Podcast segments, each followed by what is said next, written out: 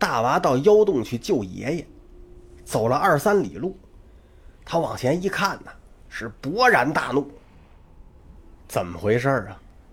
只见前边是一片荒芜，到处都是白骨，一片妖雾重重。用曹操《蒿里行》中的几句词儿形容就是啊：“白骨露于野，千里无鸡鸣，生民百依依，念之断人肠。”大娃一看这惨状啊，气的是咬牙切齿。此番降妖灭怪，不仅是为了救爷爷，更是要为此间的无数生灵复仇。他是越想越气，抄起几块石头。噼里啪嚓打死了一些蛇鼠虫豸之类的东西，而后他嘴里是念念有词，叫了一声“变”，歘，身形顷刻间是长大了数倍。原来这大娃呀，不仅是力大无穷，还可以变成七丈多的巨人。就见这大娃迈大步，腾腾腾啊，赶往了妖洞。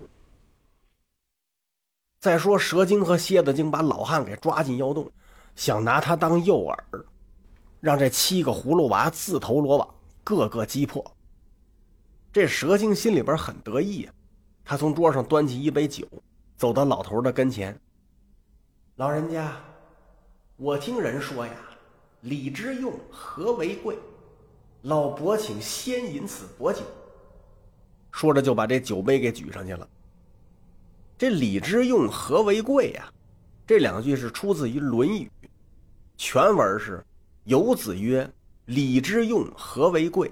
先王之道，斯为美。小大由之，有所不行。知和而和，不以礼节之，亦不可行也。”翻译成白话文就是啊，礼的作用在于使人的关系和谐为可贵。先王治国就以这样为美，大小事情都这样。有行不通的时候。单纯的为和谐而去和谐，不用礼来节制，也是不可行的。这蛇精呢，就引用了这里边的一句话。但是在老汉看来呀，你们把我给绑架到这儿来，又说这个，这纯属是虚情假意。想到这儿，他扬起手来，啪一巴掌就把那酒杯给扇飞了。那蛇精猝不及防啊，差点闪一跟头。蝎子精一看是勃然大怒，过来砰一把。就把老头脖领子给薅住了！哇呀呀呀呀呀！老匹夫，你活腻歪了你！我等一片诚心待你，你怎敢如此？真当本王不敢杀你吗？老汉也不在乎，他也瞪着那蝎子精。哼，人妖不同道，你等伤天害理，我恨不得生啖你肉，还说什么和为贵？我告诉你，这一下是轻的，你要是再来。我要你的好看！这老头还挺横，可把蝎子精给气的，苍啷一声把刀拽出来了。老匹夫，我宰了你！抡起来就要砍这老头。这时候这蛇精把他拦住了：“慢，大王不可！那些葫芦神通广大，我们还需要这老家伙为人质。”嗯，哼，就让你再活几天。蝎子精是余怒未消，螳螂把刀给扔了，照着老头咣咣就两脚，把老头踹倒在地，然后吩咐小妖：“来啊，把这老家伙给我押到后洞关起来。”诈尸，起来，走走走走走。几个小妖把老汉给架到后洞去了。这儿刚把老汉给架走，前面就跑进一小妖来，单腿跪下：“启禀大王，洞外有一红衣少年。”在外头叫唤，让放了他爷爷。蛇精一听，哼，来的还真快。蜂王何在？这蜂王啊，就是一只大黄蜂成精。一听叫他，赶紧过来了。不知夫人有何差派？蛇精吩咐：“你且领众黄蜂组织，我等再做记忆。”是。蜂王领命。率领十余个黄蜂精来到洞口。原来那洞门上面啊，还有一个小门，也就一尺多高。这是洞内的一些小妖探视外界用的。那蜂王率领众蜂妖就从这儿出来。他一看见这大娃呀，是哈哈大笑，哈哈哈哈！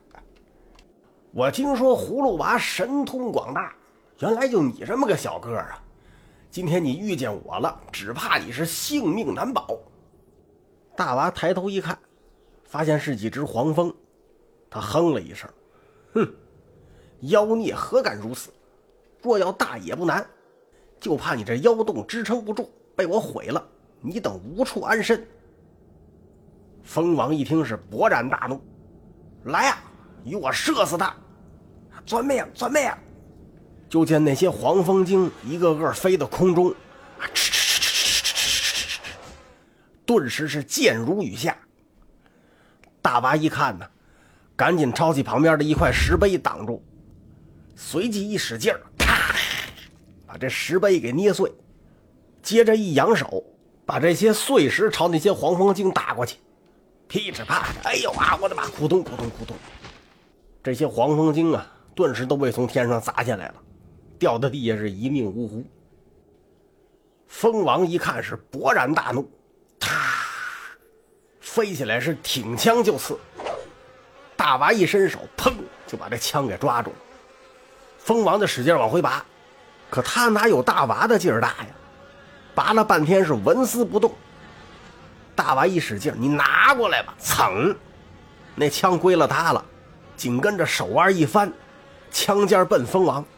你在这儿吧！啊！这枪尖整个由前心给铆进去了。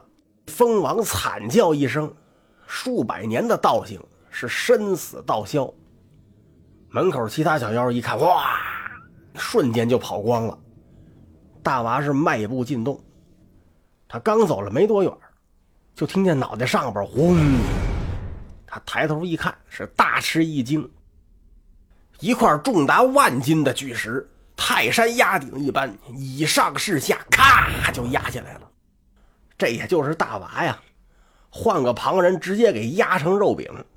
他赶紧伸手撑住，可就算是这样，这石头也太重了。这大娃就是力大无穷，也是只能勉强撑住。那汗珠子是滴滴答答的往下掉啊。